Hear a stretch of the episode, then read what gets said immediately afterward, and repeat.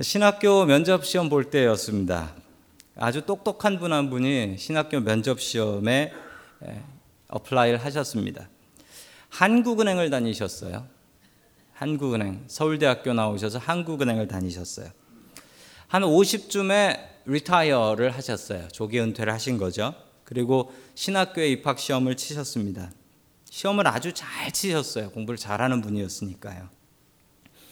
면접을 보는데 이 면접관이 이렇게 물어보셨습니다. 뭐라고 물어보셨냐면 아니 그렇게 공부 많이 하시고 그렇게 좋은 직장을 다니셨는데 왜 직장을 그만두고 신학교에 오게 되셨습니까? 라고 물어봤습니다. 그랬더니 이분이 이렇게 말씀하셨습니다. 이제 세상 일을 그만하고 주님의 일을 하고 싶어서요. 남은 인생은 주님의 일을 하고 싶습니다. 라고 이야기를 했습니다.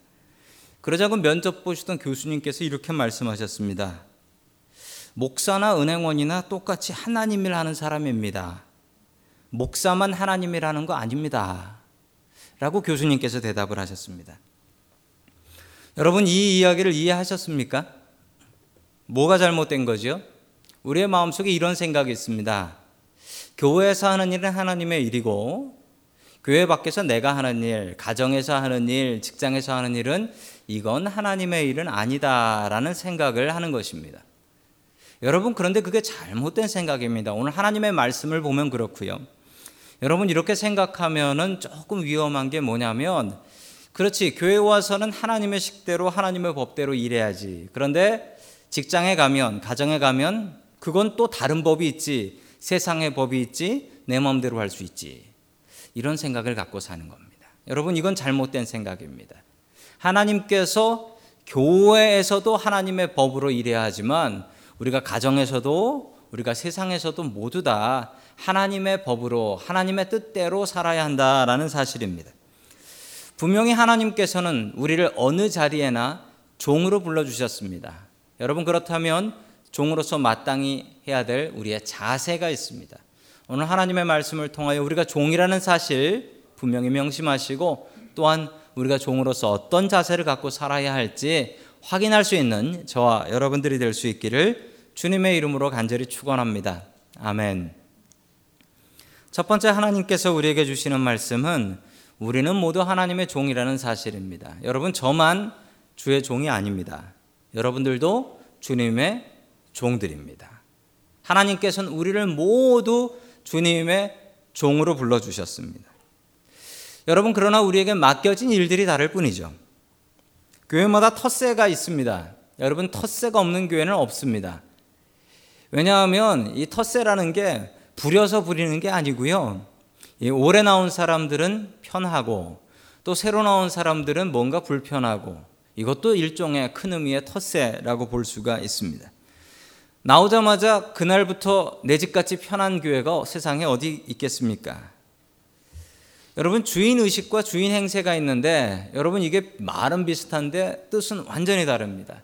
이 주인 의식은요, 내가 주인이다라는 생각을 가지고 뭔가 책임져야 될 게 있나, 내가 챙겨야 될 게 있나를 생각하면 이건 주인 의식이고요. 주인 행세는 좀 달라서 주인 행세는 내가 주인인데 어떻게 나한테 이렇게 해? 라고 내가 뭔가 책임보다는 내가 뭐, 뭘 가지고 있나? 나의 권력, 나의 권한, 이런 것을 더 생각한다라는 것입니다. 여러분, 주인 의식이 있는 분은, 아, 새로 나오신 분이 계시는구나. 가서 교회 잘 적응하도록 도와야지. 이런 분은 주인 의식이 있는 분이세요.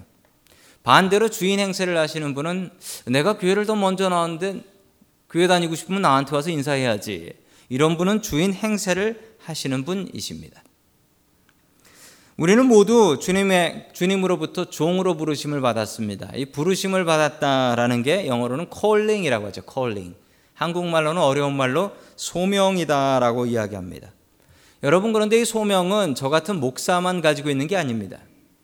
여러분들이 하고 있는 그 자리, 여러분들의 직업, 그것에 하나님께서는 여러분들에게 소명, 콜링을 주신다라는 사실입니다. 하나님께서 불러서 그 일을 하고 있다라는 것을 분명히 믿고 의지해야 합니다. 이것을 어려운 말로 직업 소명설이라고 합니다. 목사만 하나님께서 시키신 일이 아니고 여러분이 세탁소에서 일하시면 아, 세탁소 하나님께서 나에게 주신 직업이다. 다림질을 할 때도 할렐루야를 외치면서 다림질을 하고 하나님께 영광 돌리면서 그 일을 해야 한다라는 사실입니다. 왜냐하면요, 여러분 구약 성경에 보면 예배 드린다라는 말에 이 벌브가 나오는데 그게 이제 아바드라는 단어예요. 아바드라는 히브리 말입니다.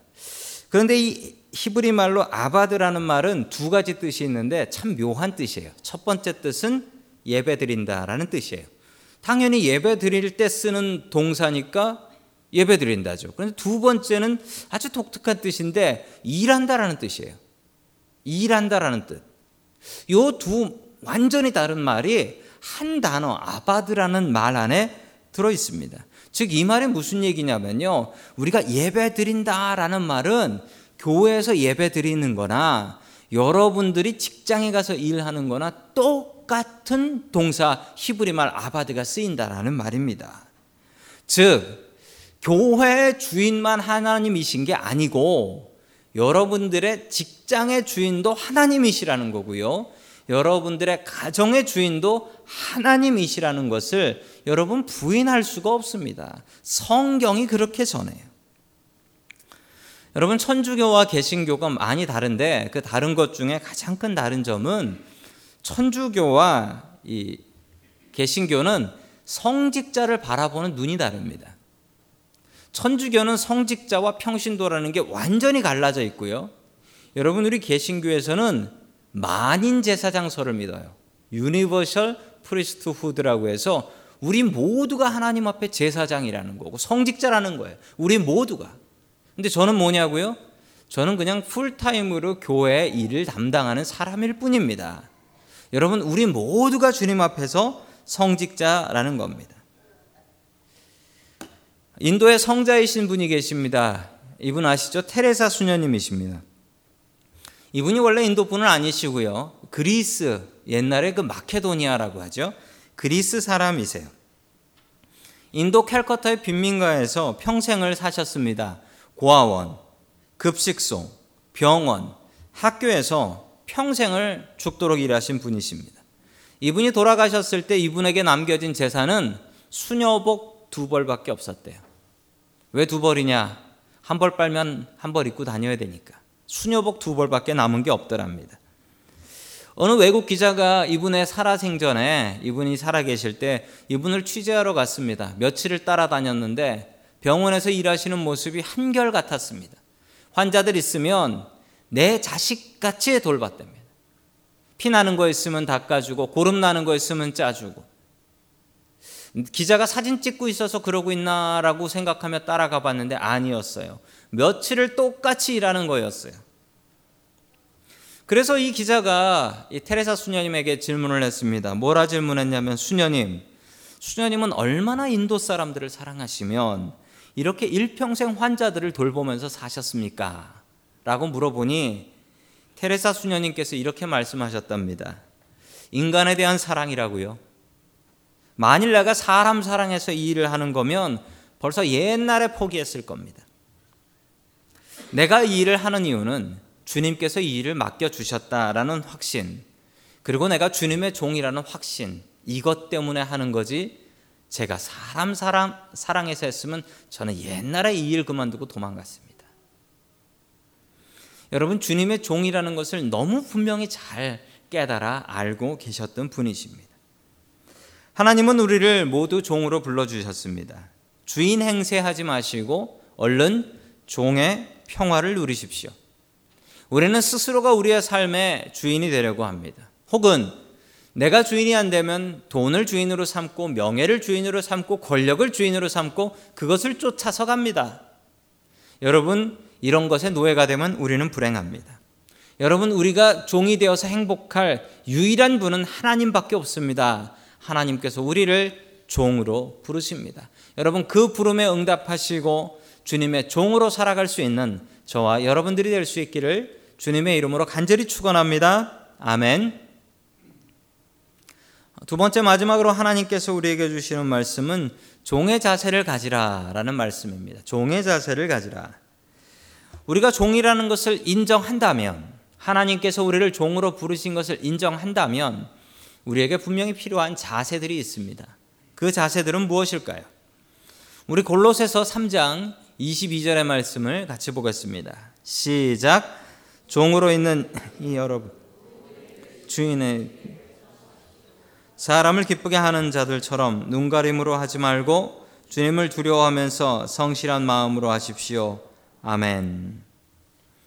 자, 첫 번째 우리가 종으로서 가져야 될 자세는 한결같이 일하라라는 말씀입니다. 여러분 주님께서 원하시는 일입니다. 주님께서 주님께 일할 때 한결같이 일하십시오. 열심히 일했다가 시험 들어서 교회 안 나올 때가 있다가 또 열심히 일하고 이럴 때가 아니라 여러분 언제나 사람은 이 ups and downs가 있어요.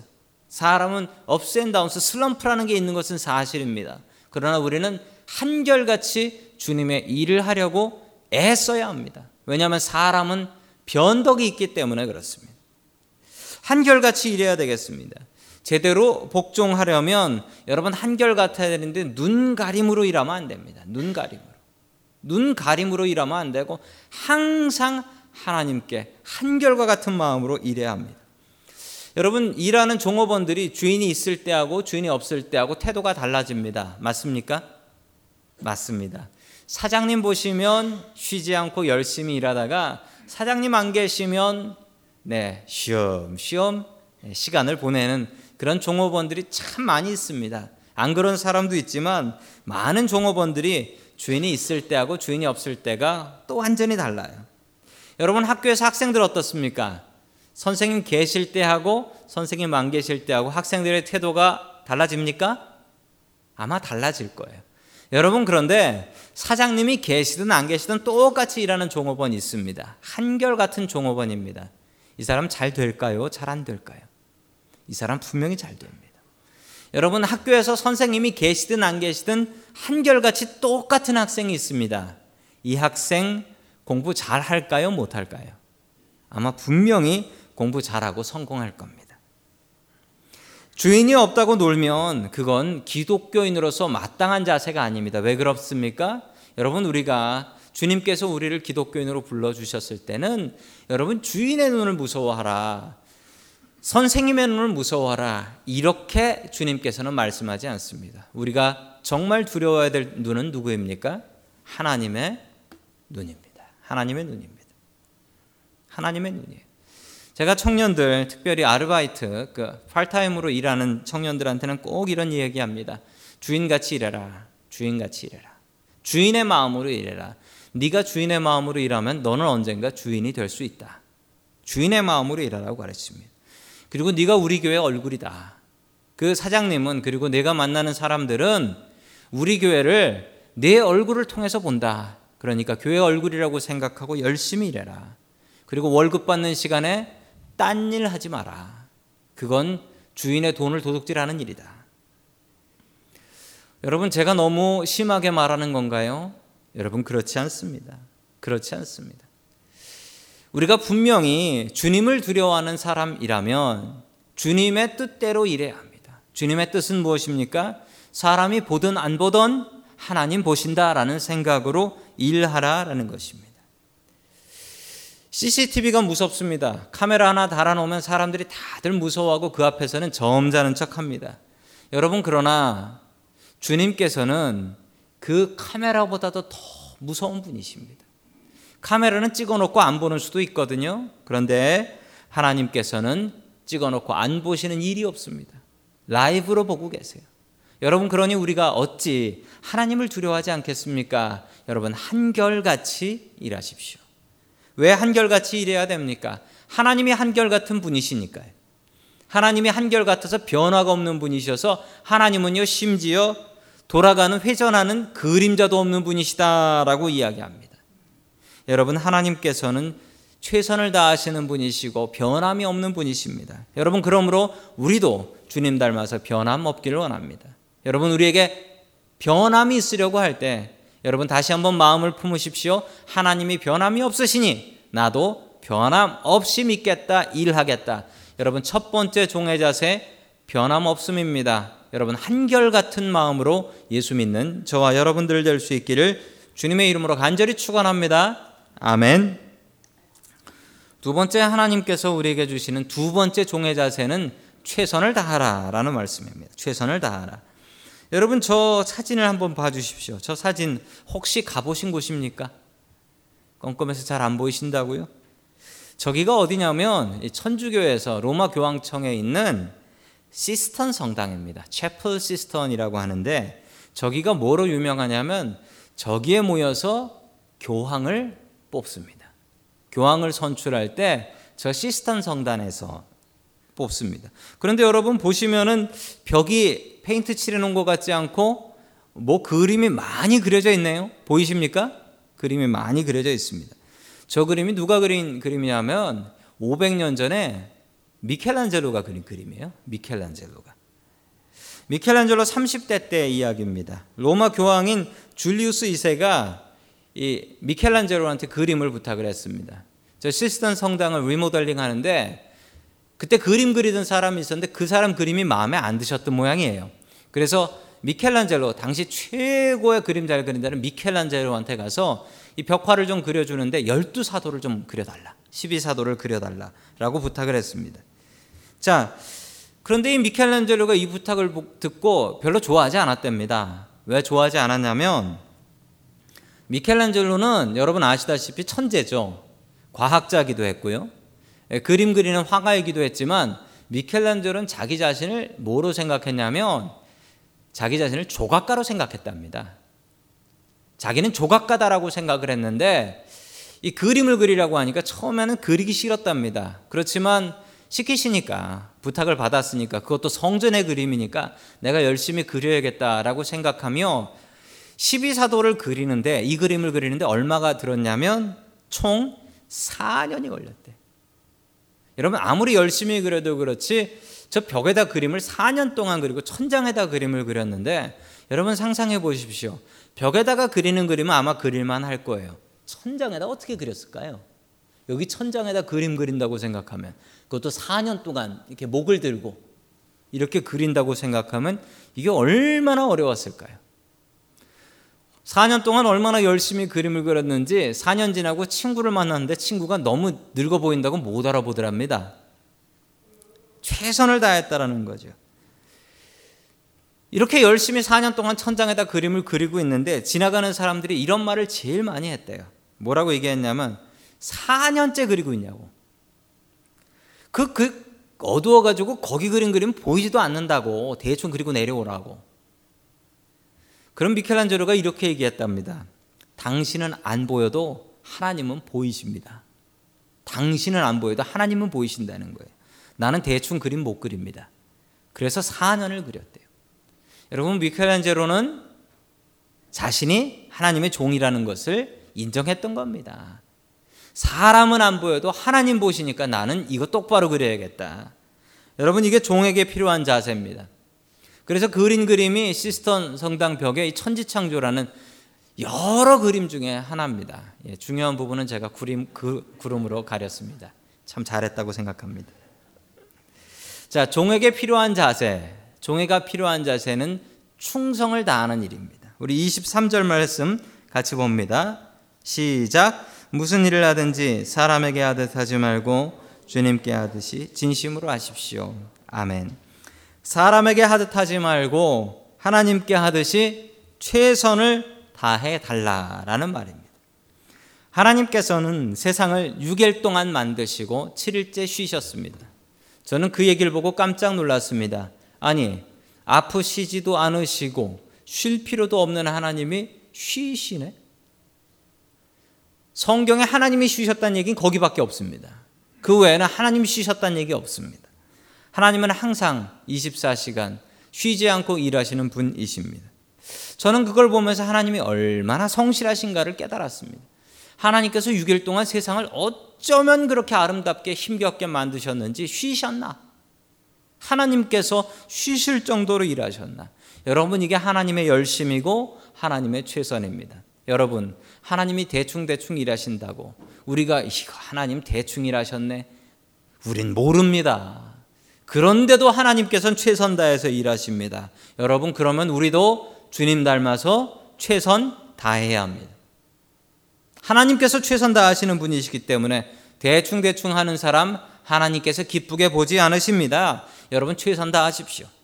직장에서 일할 때 여러분 출근할 수 있는 직장이 있다는 것에 감사해야 합니다. 여러분 그런데 직장인들은 대부분 불평합니다. 우리 직장은 이게 문제야. 월급이 이게 뭐야. 그러면서 불평합니다.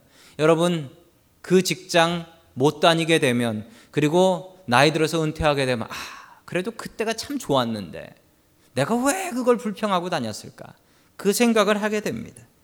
여러분 주부들은 가정이 자신의 직장이라는 마음으로 최선을 다하시면서 살아야 합니다. 하나님께서 나를 주부로 불러주셨다. 여러분 그 마음을 가지고 일하셔야 됩니다. 학생들은 내가 공부하는 이곳, 이곳을 하나님께서 나를 불러주셨다. 나 이것을 위해서 최선 다해야겠다. 여러분 최선을 다하십시오. 종의 두 번째 자세 최선을 다하는 것입니다. 여러분 최선 다해서 무엇이든지 주님께 대하듯 할 수 있는 저와 여러분 될 수 있기를 주님의 이름으로 간절히 축원합니다. 아멘. 세 번째 마지막 자세는 상을 기대하는 자세입니다. 종은 상을 기대하면서 살아야 합니다. 우리 골로새서 3장 24절 말씀 같이 봅니다. 예, 시작. 여러분은 주님께 유산을 상으로 받는다는 사실을 기억하십시오. 여러분이 섬기는 분은 주 그리스도이십니다. 아멘. 종은 상을 그리워합니다. 여러분, 종은요, 다른 사람한테 다 칭찬받고 주인한테 욕먹으면 그 종은 쓸데없는 종입니다. 반대로 종은 세상 사람들한테 다 욕 들어먹어도 주인한테는 칭찬받으면 그 종은 아주 의미 있고 쓸모 있는 종입니다. 여러분은 어떤 종이십니까? 여러분 종은 주인이 칭찬 한 번 해주면 다 끝나는 거예요. 나가서 매 맞고 들어왔더라도 야 잘했다, 잘했다. 이 한마디 들으면은 매 맞은 것도 그냥 서러움도 다 씻기는 거예요. 그게 종이에요. 여러분 그런데 우리가 종의 모습을 가진다면 여러분 사람들이 뭐라고 하는 거에 신경 쓰지 마세요. 하나님께서 칭찬하시면 끝이에요. 여러분 하나님께 칭찬 못 받으면 사람한테 수만 번 칭찬받아도 쓸데 없는 겁니다. 여러분 화면에 그림을 하나 사진을 하나 봐 주십시오. 여러분 저 사진 보시면 생각나시는 게 있으십니까? 저는 생각나는 게 있습니다. 저건 학교에서 조회받는 모습이죠. 조회. 학교에서 조회를 저렇게 받았다고요. 교장 선생님이 저기 스탠드라고 하는데 올라가 계시고 학생들은 저렇게 줄 맞춰서 서 있었단 말이죠. 그러다가 상 받을 학생이 있으면 이름 부릅니다. 그럼 그 학생은 후다닥 뛰어 올라가요.